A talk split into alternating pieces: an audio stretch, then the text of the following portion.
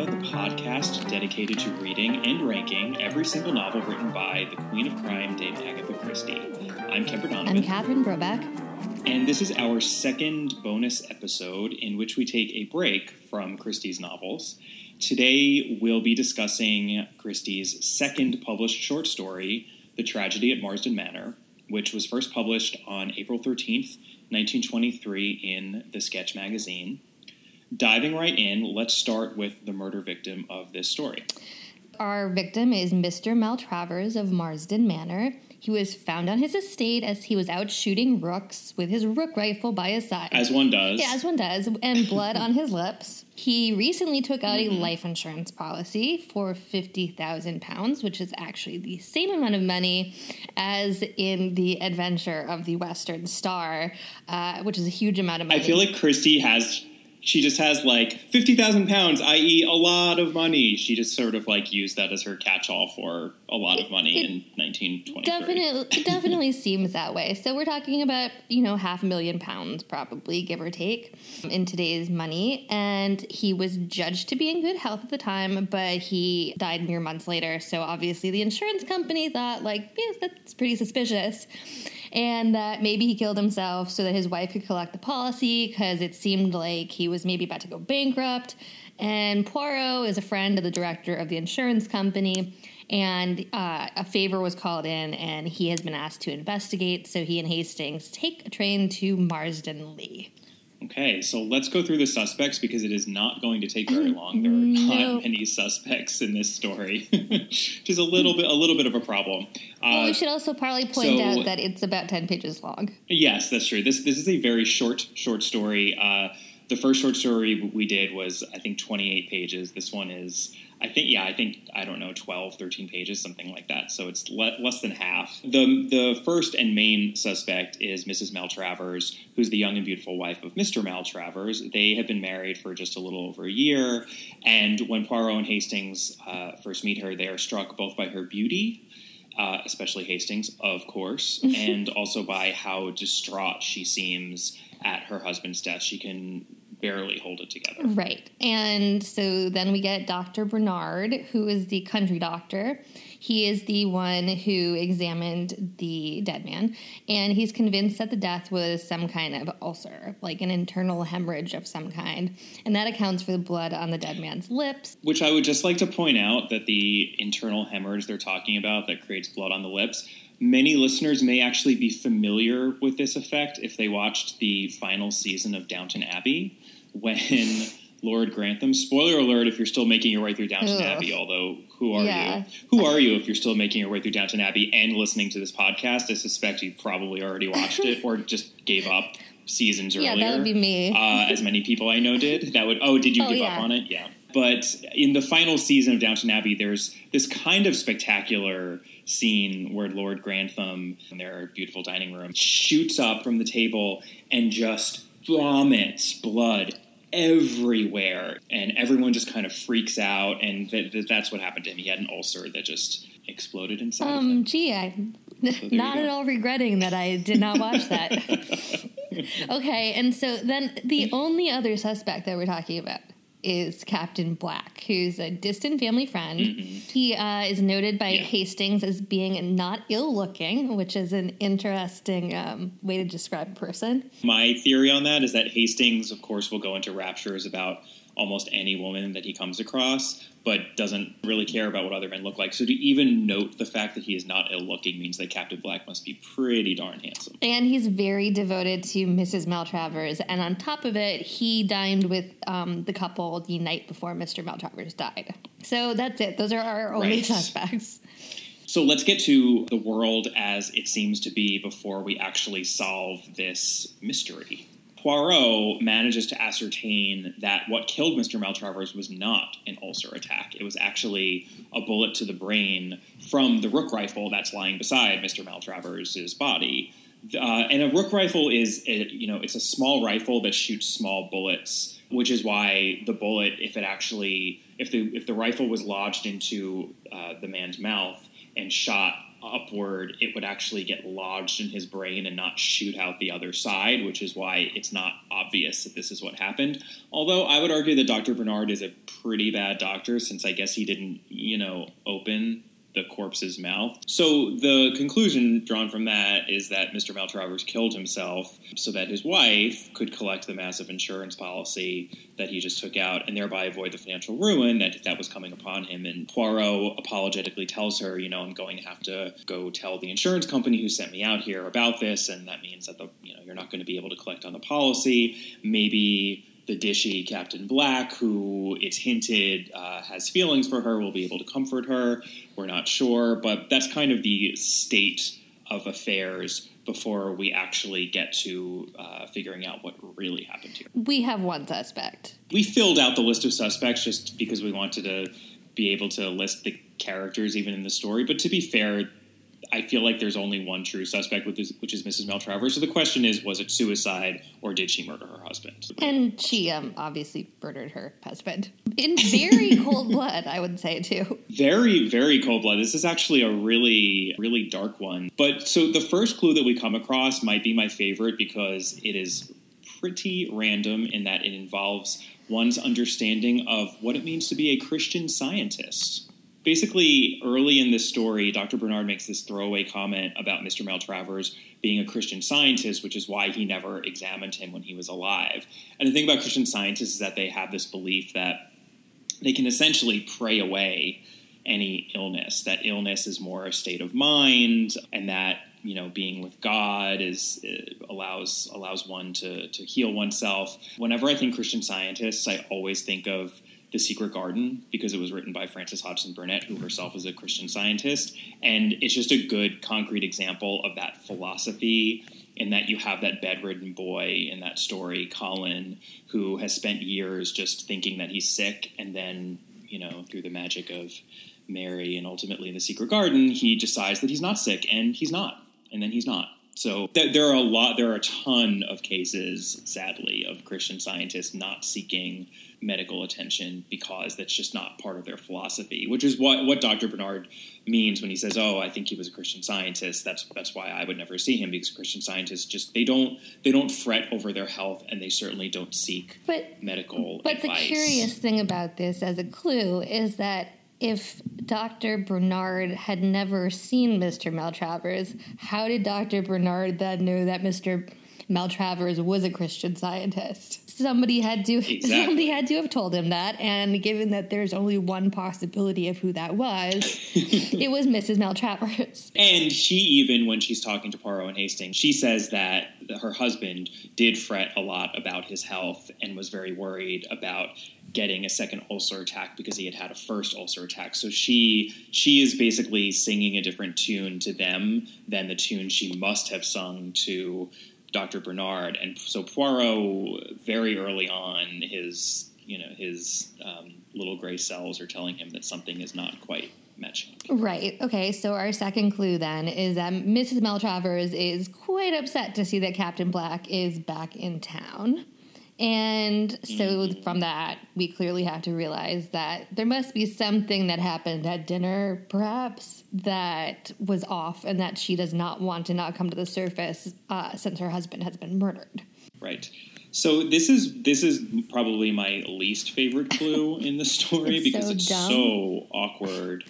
Realizing this, Poirot then decides to engage in a game of word association where he says different words to Captain Black and notes what the responses are. I'm actually just going to read it because it's so weird and and here we go.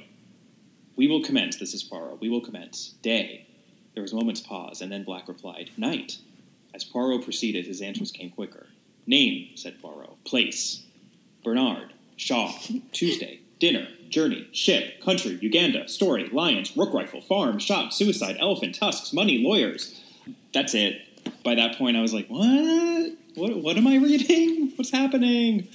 yeah, Um, I mean the Bernard Shaw one was especially weird. yeah. And the rationale, Well, which I guess shows that he's yeah, not- Is that Poirot says that he can't possibly have known about Dr. Bernard because his immediate answer when presented with Bernard was not doctor, but the playwright. The, the whole thing's a little silly, but the key part of that wordplay is Rook Rifle Farm. Poirot says shot, Captain Black says suicide. And what they come to realize after further questioning of Captain Black is that at dinner the night before Mr. Maltravers died, Captain Black told them a story about a man who had committed suicide with a rook rifle in Africa, which is where Captain Black had been. And the man was found with blood on his lips, exactly as Mr. Maltravers had been found.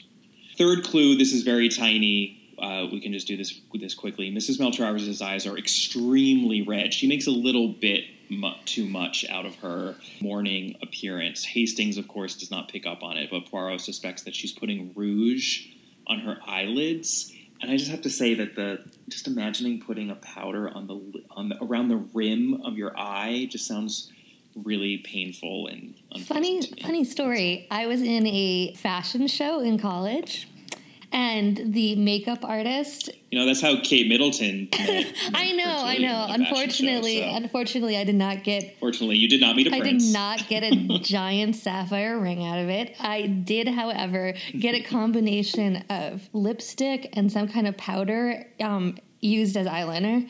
And it is not pleasant to have eyeliner that is some combination of lipstick and powder. So you can you can speak from experience as to the unpleasantness. I can definitely speak Um, to the unpleasantness, yes. So, given those three clues, it's pretty clear that there, there are only two possibilities. Either Mr. Maltravers heard that story at dinner and then he killed himself, or Mrs. Maltravers heard it and she used the story uh, deviously to kill her husband. And given those those three clues in totality, Poirot comes to the conclusion that Mrs. Maltravers is the murderer. And we're at our final uh, our, our final phase in our synopses of these stories, which is the reckoning. And this is quite a reckoning. It's got a lot of a lot of drama. Essentially, Poirot exploits this local town legend that says Marsdon Manor is haunted, and he hires a local actor to pretend to be the dead Mr. Maltravers at dinner using makeup and a flashlight and some phosphorescence on the tips of his fingers. And then he gets Inspector Japp to come down from Scotland Yard and tap intermittently at the window. then Poirot pretends to lock a door that swings open to have Mrs. Maltravers watch terrified as the door swings open again, seeming to defy the laws of physics, revealing this actor as Mr. Maltravers. The lights go out, there's more banging. Poirot then grasps Mrs. Maltravers' hand, smearing it with red paint, then drawing her attention to it so that she assumes it's blood. And finally, after all of this, she confesses to having killed her husband. And what happened is that um, she heard the story, and then the next day, while they were out walking and her husband had the rook rifle, she must have referenced the story and said, How is that really possible? How could someone kill themselves with a rook rifle? The husband must have very helpfully demonstrated the rifle going into the roof of his mouth, at which point Mrs. Maltravers pulled the trigger and killed him. Right. Up close and And- personal. Yeah, that's a pretty. And it, the story ends with that explanation. Poirot saying, "And she pulled the trigger," and it's just very final and brutal. Just a couple of thematic notes. I was struck by the extreme skepticism of this story, especially pairing it to the first short story that we discussed, "The Adventure of the Western Star." There was a rejection of the superstition in that story of all of all of the Chinese god business that was going on there. And we have the same thing here in that all of the haunting of Marsdon Manor and that whole sequence that Poirot concocts is is very much false, but it's kind of like the superstition that Mrs. Marsden harbors is what brings her down. Her fail her lack of skepticism is what her ultimate downfall is. And it's you could argue that it's a, it's not quite credible that someone who is as calculating and cold blooded and devious as she would believe in ghosts. What are you saying that?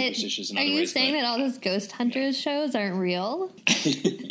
It's just like she's taking skepticism even a step further. I think Agatha Christie seems to punish those who don't necessarily share it. To perhaps inject even more skepticism into this story, I was thinking about it, and uh, I went to law school. I I suspect that if Mrs. Marsden employs a even just a decent lawyer, that the confession that Poirot was able to get out of her, even though it was witnessed by multiple people, could probably be thrown out. In a court. Well, even weirder, in the fact that Inspector Japp is down there, like tapping underneath the windows. We don't actually. Um, Yeah. I mean, like, what was Scotland Yard doing in this? You could almost argue it's. I mean, it's not really entrapment, but it's it's edging into that territory. Oh, definitely. I mean, it's a setup for sure. So, yeah, I, Yeah. I don't think. Um, at least Poirot here was not thinking forward to the uh, potential trial. I guess. Right, right. Which is he, you know, he he's usually more forward thinking than that. The other thing that struck me was the contrast between the short stories and the novels that we've discussed thus far, because I think that in The Mysterious Affair at Styles and The Secret Adversary, The Murder on the Links, Christie is creating a happier world at the end of her story than seems to exist in the middle of it. And that's mainly through the happy conclusion of romantic subplots. It's actually, I can even be more specific than that. It's through uh, ending with two happy couples in all three of those books. All three Right. of those books, and end with two couples who had not been together over the course of the book, and seems like they might never be together, being together at the end of the book. And there's a certain satisfaction and contentment that ends those All's novels. well that ends is well. entire. All's well that ends well. That is entirely missing in these short stories, and is much more stark in this one than the Western Star. But in the Western Star, you know, Mary Marvell is without is minus a diamond, and the the woman who seemed like such an upstanding British wife had actually at least been in you know indiscreet Right. with an American actor, and people are not exactly as they seem to be, and that doesn't get resolved. That's kind of a fact of life.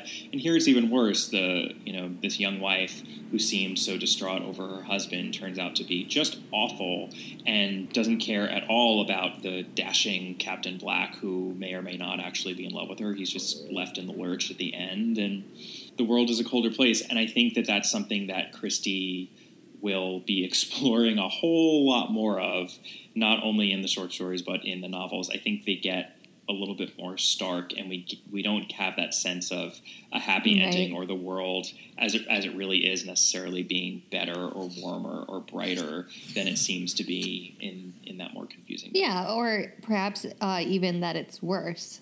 That the only consolation Yeah. that the only consolation is that at least it can be solved. Exactly. Yeah. At least the murderer can be known. Right, right, and get and get caught. You Yeah. know, I mean that that have that Yeah. like loose ends tied up. But that's basically the only consolation that you get for these sort of terrible acts happening. So should we talk about the adaptation? Yes, um, it uh, obviously had to be fleshed out a little bit. I'd say. I, I think that this one really benefits from having to be fleshed out because they, I, at least think that they only made it better. Oh, definitely. So, just to be clear, um, it was Yeah. the sixth episode of the third season, and it aired February third, nineteen ninety one. Let's just start and go down, go through really quickly the mystery puzzle Mm-hmm. complications that were added to the story because I thought they were really clever. Right. The, the the best one is that instead of this word association game, that's completely thrown out. And um, Captain Black comes to the Maltraverses at Marsdon Manor with a gift for Mrs. Maltravers, and it's an African statue that he's wrapped in newspaper from Kenya or Kenya. as yes, he it. does call it. Uh, Interestingly, um, uh, it, it, there's a newspaper from Kenya wrapped around the statue, just as wrapping paper. And of course, it's the wrapping paper that is the key here, not the statue itself. Uh, there's a headline in in that newspaper about a farmer killing himself with a rook rifle, and Mrs. Maltravers sees that headline, and that's what gives her the idea. And it's just such a better more clever, more interesting clue than the word association that happens in the original. right. Although it is the obvious tell to the audience very early on. Sort of. I actually, I, I would argue the opposite. I think it was. We both watched this after, right after having read the short story, so it was obvious to me. I saw the words of the of the headline right away. I kind of feel like if I hadn't read the short story, though, it doesn't. I don't know if the camera even lingers that long on the newspaper. I guess it does. It lingers long enough to be able to read. The Yeah, it definitely does. I'm not sure it's. I'm not sure it's super obvious. Well, it's, I it was a good. attention is drawn to it because of the headline's placement on the parcel, also. Sure, sure. So, Yeah. um, But they had to do that. I mean, that's only fair. You have to give the viewer a decent chance to actually read that headline. right? Yeah, no, I, that that's definitely true. And also, there's a red herring in it, which is not in the story because it's containing what seems to be like some kind of talisman, right? An Mhm, African mhm, statue that plays into the sort of superstitious nature of the surroundings, which are incredibly amped up in the adaptation. incredibly amped up, which is you know adds to the atmosphere and just makes it more interesting. There's it you know in the short story it's mentioned halfway through that there's a local myth about the house being haunted, but that's it. Here we open up on voices and Mrs. Maltravers is very much seems to be haunted by this girl who killed herself at the estate generations ago and there's just there's a whole lot of superstitious stuff another clue is that mrs maltravers is made to be an amateur painter and she claims to have been painting all morning before her husband's dead body was discovered. And when Poirot looks at the painting later, he says, "Ah, this this solves everything." and of course, Hastings has no idea what he's talking about because Hastings never knows what Poirot is talking about until it's spoon fed to him. And the shadows in the painting are all wrong. If Mrs. Marsden had been actually painting in the morning, the shadows would have been flipped. So she, you know, must have painted the painting at another time, and then she had it ready so that she could use that as her as her alibi. So that's another that's a clue that's just added. Not like she couldn't have like some artistic freedom with her uh, with her work. It didn't. It, it, she didn't look like the kind of painter that was being super expressive or abstract or going outside the the bounds of traditional painting. No, So I suppose that that's it's I suppose that that's the case. Um, so we should also talk about Mr. Maltravers' secretary, who has like Mm-hmm. a very uh, severe look. Um, you know, the wife has a 1930s kind of like curled blonde hair, sad eyes, delicate look, and of course the secretary is rigid. And uh, it seemed like perhaps she was in love with Mr. Maltravers, Yeah. and certainly Yeah, she had a little. She she had a little bit of a Jane Eyre mixed with Miss Hannigan. Yeah, I think I think that that's definitely definitely right, and it had it had that distinct vibe to it, and also it's clear that she's like resentful towards Mrs. Maltravers. And again, there were there were no suspects in the original short story, so they had to add a character like that. It was just it was necessary. Right, and Captain Bla- and Captain. Black is also a more convincing possible suspect. suspect. Yeah, yeah, he's he's around more. He's he's more in the story. The last clue that they added is that rather than have the rook rifle just be um, lying next to the dead body, um, it's not. And what happened is that Mr. Mrs. Maltravers concealed the Rook rifle in some bushes, and when she did, she disturbed a robin's nest, which is why when they are searching around the dead man's body, they find these eggs on the ground, and one of them breaks open, and Poirot just uses that to deduce to help deduce what exactly happened. Right. And then the other uh, big addition, I would say, is that the actual mechanism to get Poirot and Hastings involved is completely different. And it actually, It's so much better. well, I mean, it's way more charming, although it seems implausible somehow. Basically, a very overeager amateur novelist had mailed a letter to Poirot because really he needed Poirot's help finishing his uh, mystery book. But um, Poirot, for some unclear reason, misreads the letter and think he's thinks he's actually being brought in on a real case. Well, I think that the the the innkeeper, aspiring novelist innkeeper, it sounds like his. I don't know if his letter was purposely as misleading as it turned out to be, but it it it read as this very real and intriguing case, and it of course was just an entirely fictional case. And we get a close up on the manuscript itself, and we see that he's chosen a pseudonym of Clarissa Naughton. Which I think that Clarissa is at least is a uh, a clever little nod to Agatha. It's more clever than calling her calling calling him Agatha Naughton. Um, Clarissa was one of Agatha Christie's middle names. Was the name of her mother. Um, so it's just a name that's somewhat associated with her for for people who know their Christie trivia. I appreciated that, and it actually made me think of something that Christie talked about in her autobiography. Yep, I am shoehorning an autobiography passage into this discussion because that is what I do. I just thought this was interesting that um, Christie actually wanted to use a pseudonym herself, and here's what she wrote about that. I had wanted to write my books under a fancy name, Martin West or Mostyn Gray, but John Lane, that is her UK publisher, had been insistent on keeping my own name, Agatha Christie, particularly the Christian name. He said, Agatha is an unusual name which remains in people's memories. So I had to abandon Martin West and label myself henceforth as Agatha Christie. I had the idea that a woman's name would prejudice people against my work, especially in detective stories, that Martin West would be more manly and forthright. However, as I have said, when you are publishing a first book, you give way to whatever is suggested to you, and in this case, I think John Lane was right. Oh, um, giving credit, giving some mild credit to uh, some mild credit to to John yeah. Lane at the Bodley Head, who she would we'll we'll get to this in a book or two, but she she would not be having such warm feelings about him later fairly quickly.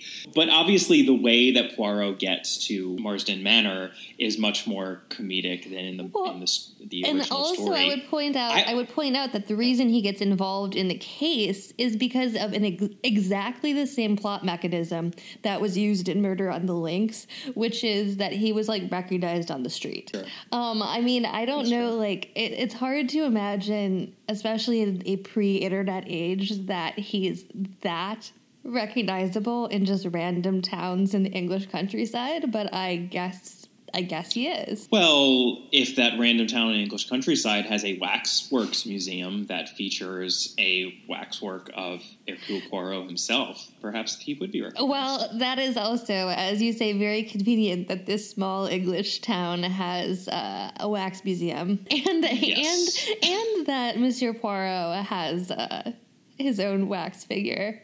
Yeah, I, there's and there's a bit of hijinks that go on with the wax figure. I love this moment at the end of the adaptation when they're back in the wax museum. Poirot is so excited for Hastings and Japp to see his waxwork figure, and they very meanly pretend they don't really pretend not to see it, but they refuse to comment on it. And Poirot leaves in a huff, and then Hastings puts the tie askew, and Japp tilts the hat, and they leave. And it's it's an it's it's an adorable moment. Well, I suppose we'd better be leaving. Catch our train. Oh, no, no, no, no, no, no, no, no, Chief Inspector. It is still early. And the exhibits here are quite remarkable, n'est-ce? To be immortalized in such a fashion unique. Ah, quel honneur. Oh, I wonder what is around here. Oh, very impressive. Quite incredible. It's a masterpiece. True work of art. That's his curly hair to a T. Even got the little dimples on his cheeks, look. A real piece of craftsmanship, wouldn't you say?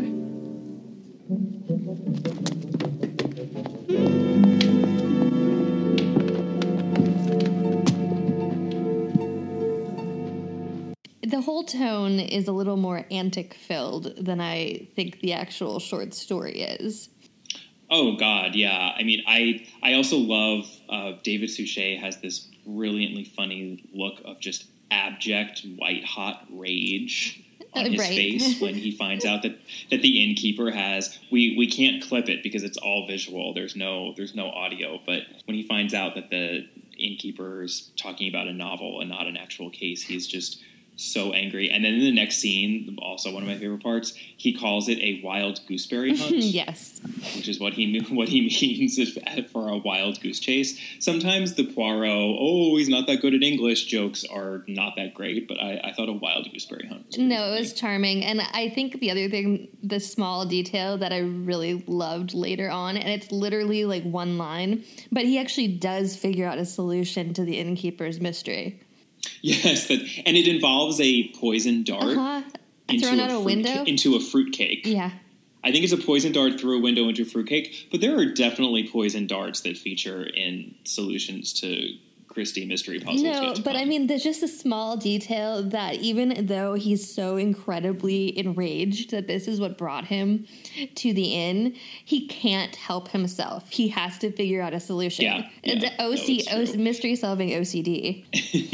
There's also a, a funny moment when they go to visit the doctor. Is it an emergency? The doctor does have rather a lot of house calls later this morning. S'il vous plaît, madame, say to him it is Hercule Poirot. You, I think that he will see me. Goodbye.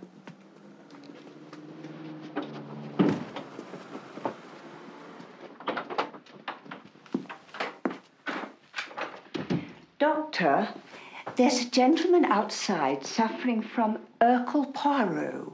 He seems to think it's quite serious. There's just a lot of really, really bad yet adorable jokes going on in this, and and I think it's just when you have when you have such a basic story that you can fill out so much. The producers and the writer and the director of this series just ran with it, and I'm realizing now, reading these stories and watching them back to back, that that that's like such a key part of why this series is as, as good as it was. Obviously, it has the bones of these amazing mysteries, but the additions and the tweaks that they do as to tone are brilliant and crucial. Right, and it helps. Um, you know, we've said this before, but having touchstone characters. I mean, Hastings and Yeah. Japp are clearly in the short story. Japp, I mean, barely, but uh, I don't think we ever Japp is mentioned, but I don't ever. I don't think he's even he even appears on the page. We know he was at the window tapping. But I don't even. no, think he doesn't. Um, but he's incorporated into the television episode much earlier. Right. And just their the period flair that they add to think like there's this there's a scene involving a civil defense meeting. You know, this is set in the mid 30s. It's ramping up to World War II, and all the people in the town go into what seems to be the town hall, and they're learning how to use gas mm-hmm. masks. And it's actually at, even used to add to the intrigue because Mrs. Maltravers pretends that someone tried to chloroform her gas mask when she's actually the one that chloroformed herself. Right. But just that period detail is it's a that that was a weird time. There were these civil defense meetings where people were learning how to use gas masks and just sort of It Um, actually is an know, it's eerie. thing as, like, the- it's an eerie shot too when they first enter the it's, auditorium. it's really oh well because those old fashioned gas masks are are super eerie. They're very alien looking. Right. No, I agree. I mean the whole episode with all of the superstitious, haunting kind of ghost stuff that's happening is even even with all the lightness, it certainly has its creepy moments too. It's just it's kind of firing on all cylinders. right. I loved this episode. If you can't tell, Um, I uh, I can tell. Um, I I enjoyed it very much, and I mean, I just think mostly because the mystery is not all that intriguing, right? But the actual atmospherics yeah. are great, and also this is just a random aside uh, because I'm real estate nerd, but I was obsessed with the house. Oh yeah, the house is the house is gorgeous. The house is like this Georgian, um, you know, country manor that has like the room that she paints in is fabulous, like a solarium. I actually know what it's called. Oh. This is the because I it's Sennowe Hall, Okay. which is a large house and estate located in uh, North Norfolk, England. And it's a, a Georgian house built in. Good for I would not have known that that was a Georgian house. Good for you, Nerd. A Georgian house built in built in 1774 for Edmund Wodehouse, MP. So there you There go. you go. Uh, yeah, I was. Um, you know, I think I think one of the great things about the show, I mean, all the period details, obviously, but their location choices are pretty much consistently mm-hmm. top tier. Like that is some A game. It's a show, it's a showcase for yeah. I mean, it's a showcase for the beauty of England. Yeah, and it's also it's just amazing. it's also nice, you know, to have like a variety because you know some of the, Mm-hmm. I mean, deco buildings are obviously all great, but you know this was like a lovely little surprise that I was really excited to you know sort of voyeuristically look at. So that was this week's bonus episode. Thank you so much for listening, and please check out our Twitter account at All About the Dame. You can also contact us via email. We would love to hear from you at allaboutthedame at gmail.com. And please take a moment to rate and review us on iTunes or Stitcher or wherever you get your podcasts. It would mean a lot to us and really help us reach more people. And we love feedback. So Yes. join us again next week when we read The Man in the Brown Suit. Can't wait. Thanks for listening. Bye. Bye.